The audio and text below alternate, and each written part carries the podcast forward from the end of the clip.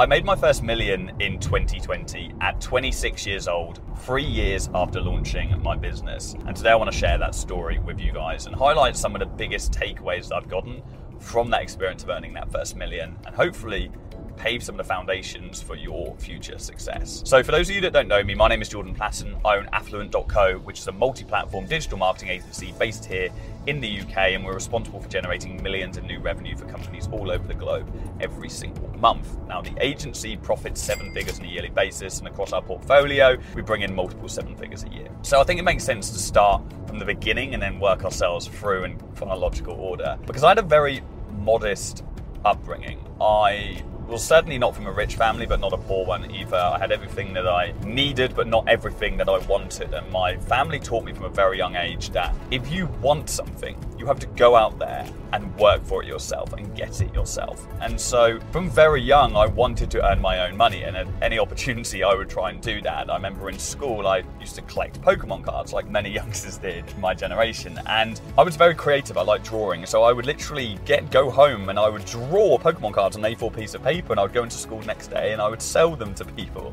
And sometimes I would do commissions. People would be like, "Oh, can you draw me this card?" And I'd go up and I'd draw it. And it'd be like a pound per drawing. But that's what I did. Just lots of creative things, and I would sell those things for very negligible amounts of money in school. I wasn't the, the, the sweet selling guy. But it taught me from very young to aspire to have your own money and to desire for your own financial security and not have to depend on anyone else for that. I didn't really have pocket money and I was always envious of my friends that did, but it made me want to work hard for having it myself. And so when I actually could get a job, I got a job straight away. I worked uh, doing a paper round and where you deliver papers in your local area. I lived in a small rural village and I would literally work for about two hours every morning. I had to wake up at 5 a.m. and I'd deliver papers for 15 pounds a week, which was absolutely nothing, but I loved it at the time. None of my friends were working, and it was one of the first jobs that people had. And then that transpired into like this string of jobs in pubs, in restaurants, in the hospitality industry. I was a pot wash, I made sandwiches, I worked on fryers in, in a pub.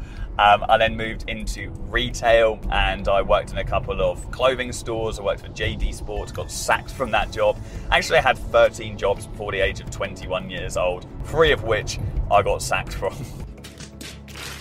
you could say I was, and I am probably still, a bit of an employee's nightmare because I always struggled with authority. And in school, I was the kid that when you're in parents' evening, teachers would say, oh, if Jordan just paid more attention, if Jordan just gave it his all, if Jordan just worked a little bit harder, then he has so much potential and he could do so much better. But I never did, right? I didn't want to be sat and taught about a subject I fundamentally didn't care about, there's something that didn't excite me, be told this is black and white, and have my creativity constricted. I always moved towards creative subjects like drama, like arts, like technology. I wanted something that enabled my brain to be used to what I believed was its full potential. And I was a very introverted kid. I was not a, a loud person in school at all. I kind of kept myself to myself and I always wanted to be extroverted in creativity and in art and so on. And so I had remember having a conversation with my dad when I said to him, Dad, I really want to be successful. I really want to have a lot of money. And he said to me, Jordan, look, I know you're creative. I think you should study architecture in university because architects get paid an awful lot of money.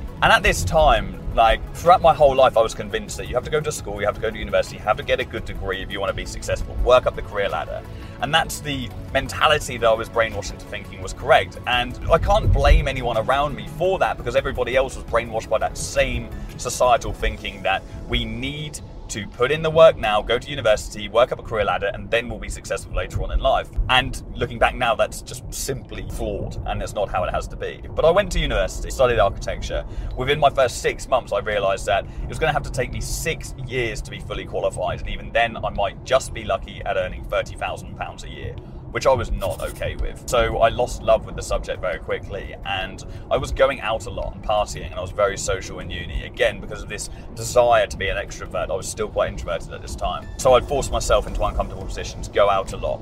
And I then got a job as a PR guy, and so I would sell nightclub tickets on the street and rope people into clubs. And after about a year of doing that, I found I was actually quite good at it. And I built a relationship with the guys who owned the club. And I got a club owner to give me a shot at actually running my own evening and actually hiring my own PR people. And instead of me doing the PR, I would actually run the event and I would take all the money off the door and the bar would take all of the money off the club. And I ended up getting three more contracts for that. So I was doing four nights a week in the local city whilst at university. But it was a very toxic environment. For those of you that have ever been in that nightclub scene, you'll know that you've got this bottle culture where people spend all of their money every single week on one bottle of Grey Goose and it makes them feel like they're really important and everybody else treats them like they're super rich and that like they're just a special person and it builds this ego and this pretense and this materialism which I think is incredibly unhealthy in a young adult. And for me I was consumed by this world and I was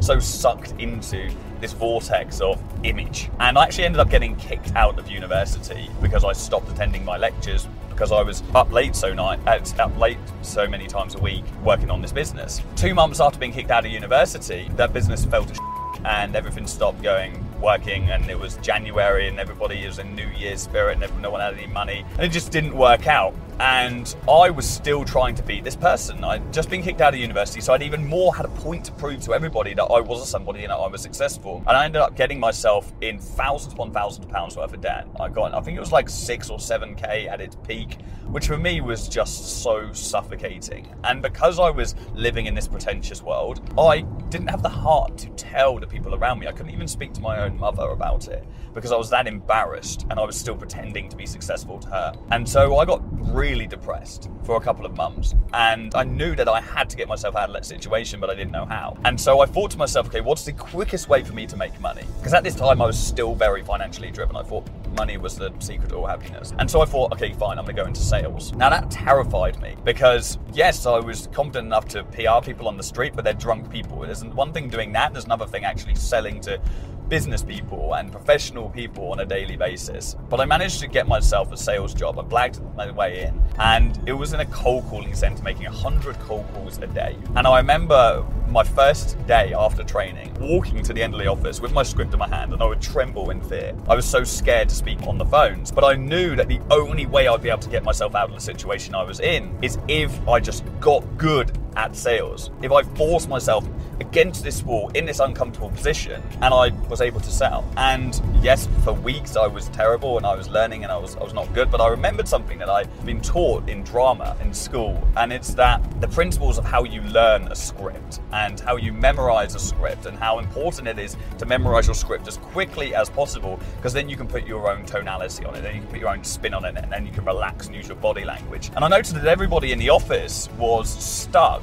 just reading off their script, even people that have been there for years. So one evening I went home and I just, with repetition through reading the script in my mind, sentence by sentence, I learned the script off by heart. And then within three months of being in the company, I was in the top three performers internationally. Uh, I was bringing in the most sales. On my third month with that company, I think I made £6,000 in commission. It was like 8000 including salary which was more money than I had ever seen in one singular paycheck. It was insane, and I think it was it was close to company record of what had been paid in commissions in that month. And I remember staying in the office late just so I could be smashing the phones and selling. And so I then had money. I was earning more money than the, my friends. I was earning, I think it worked out around 40,000 a year in that first sales job at my peak.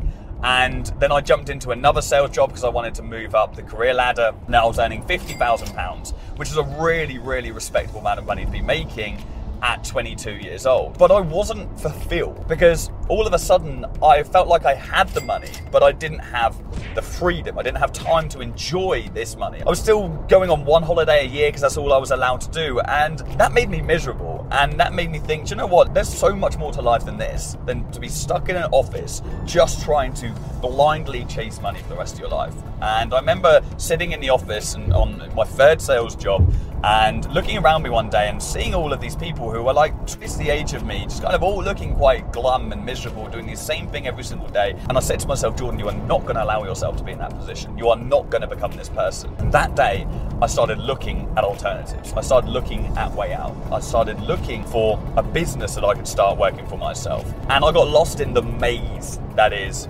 online entrepreneurship and online business truly is a maze. I found Amazon FBA, I looked at dropshipping, I looked at trading and forex, but nothing really resonated with me and my skill set. I wanted something that was sales based so I could use my existing skill set that I had learned. And I stumbled across social media marketing, or at the time it was called SMMA. And this is simply the act of me approaching someone else, a business owner, and offering them a service that would help them to increase their revenue on a monthly basis. In return, in theory, that business owner would pay me thousands of pounds on a monthly basis. And to me, I mean, it, it, seemed too good to be true when I first heard about it. But I committed to it because I knew, again, in my life, I was backed into a corner like I was when I was in debt, and I wanted to get myself out of it. And so I watched YouTube videos, I read books, I bought courses, I started waking up at 5 a.m. every morning again, back taking it back from when I used to do a paper round, and I would study social media marketing religiously. Now, within two weeks of studying social media marketing,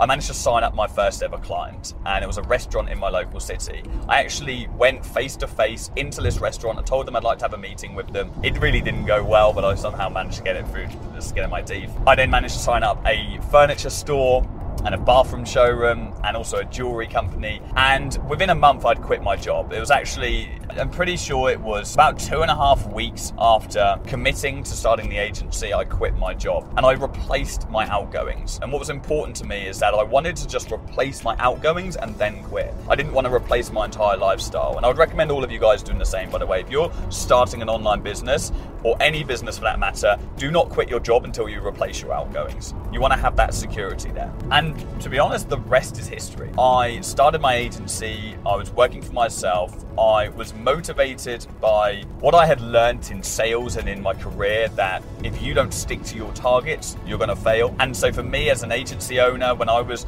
reaching out to companies in my local area, when I was calling up businesses every single day, I always had my old boss, Craig, in the back of my mind saying, Jordan, you don't stick to your targets today, you're going to get the sack. And I was gifted to be able to have that resilience and that consistency ingrained within me from those sales jobs that I'd worked in previously. And that made it a lot easier for me. Within three months of launching the agency, I was making uh, like £10,000 a month, which was more money than I'd ever earned in my life on a monthly basis. That felt absolutely incredible. And I just remember being completely invigorated and my drive was through the roof. Working for myself, I finally knew that I was living my purpose and I was doing the right thing. And I just continued to build that business scale. I documented my journey on this YouTube channel. You can literally go back and watch. I think I only have like four clients in the first video I put up on this YouTube channel. I documented that whole journey. I actually started teaching people how to replicate the agency's success as well. Launched a secondary business, and within three years, I made my first million. And that was a monumental milestone for me because I remember as a kid, I would think to myself, if I could ever make a million, I'd be so happy and my life purpose would be fulfilled. I never believed that I would make a million as quickly as I did. And I think I'd always convinced myself that you have to invent the next Uber, you have to invent the next Airbnb, you have to have a unicorn business in order to make millions of pounds or millions of dollars. But that is not true in any way, shape, or form. You can replicate a business that has already been out there for tens of years. A marketing agency is a business model. There's so many marketing agencies out there. It's been around for tens and tens of years since the birth of the internet, even before the internet, right? And you could still start one and be successful. And that was just mind blowing to me. But I'd be lying if I said that making a million was as fulfilling as I wanted it to be and lived up to the dreams that I had around it. Because it wasn't to be honest. I think making that first million was glamorized in my mind and glamorized by the media and everybody else so much that when I made it, it was actually quite disappointing because I realized that money wasn't my purpose, that money wasn't the route to all happiness. And I've actually realized that before the million. I realized that when I made my first 20k a month or 10k a month. But it was instilled even more when I reached that financial milestone. And for me, at that moment, I really had to take a lot of time to understand what I really wanted out of my life and what I was truly working towards and what my real why was. Because being financially secure isn't really that difficult, and I'll be careful what I say because we're all in different situations. I do not believe that becoming financially secure is a difficult thing to achieve if you are determined enough to be consistent and resilient through sticking to one thing for long enough. I really do not believe that it is. And when you once you reach financial security, you need something else to drive you forward. You need a greater purpose. You need something that's bigger than you are and bigger than money. And for me, that is lifelong freedom. That is creating a life for the other people around me that they couldn't have created for themselves. And it is also through starting a life of philanthropy. And what I work towards now is starting a philanthropy company and I want to got a whole greater purpose. I've actually got a video on YouTube, I'll put a link in the description where I talk about my future goals. But it was really important for me to understand that money was no longer the route to my happiness and my driver for success. And that actually has enabled me to scale my business quicker than I've ever scaled. From year three to year four and a half, we've pretty much doubled where we were previously, probably more than that. And I wouldn't have been able to do that if finances was still my motivator. My motivator shifted onto helping other people and to focusing on the product and the end result for our customers and our clients. And in doing that, we've scaled up exponentially. So I suppose that's pretty much it. That's the story. If you drop a comment down below, guys, obviously this is a casual video today because I'm currently driving to see my business partner Joe, and every quarter we have a meeting where we go through the strategy of the business. We go through a breakdown of okay, where are we at? What are our goals? Do we need to realign? Uh, and that's the meeting that I'm going through to right now. And it just felt fitting to record this video because today is a day where I'm going to be revisiting my goals and revisiting that. So I just want to finish this by saying like one last thing, um, and that is for any of you guys that have watched this and you're like, okay, cool, this is this has been motivating. This makes it feel more realistic to me. My biggest advice and one of the biggest things that I've learned throughout life from this journey of making that first million in 2020 is number one, money does not buy happiness. And if money alone is your is your driver, then you're not going to be happy in your life. Okay, there are people who work in McDonald's that will be happier than you are because they're not motivated by money. So you can't have your motivator as money. Number two, it is that resilience is probably the single most important trait in business.